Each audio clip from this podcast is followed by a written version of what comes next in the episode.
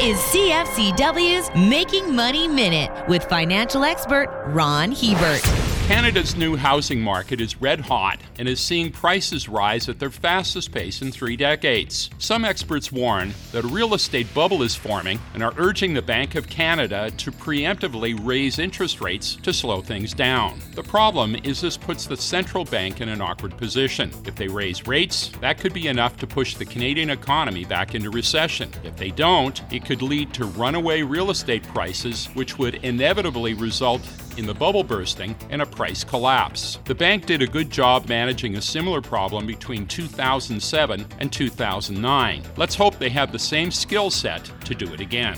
For more information, listen to our Making Money show hosted by Ron Hebert and Gord Whitehead at letsmakemoney.ca or cfcw.com.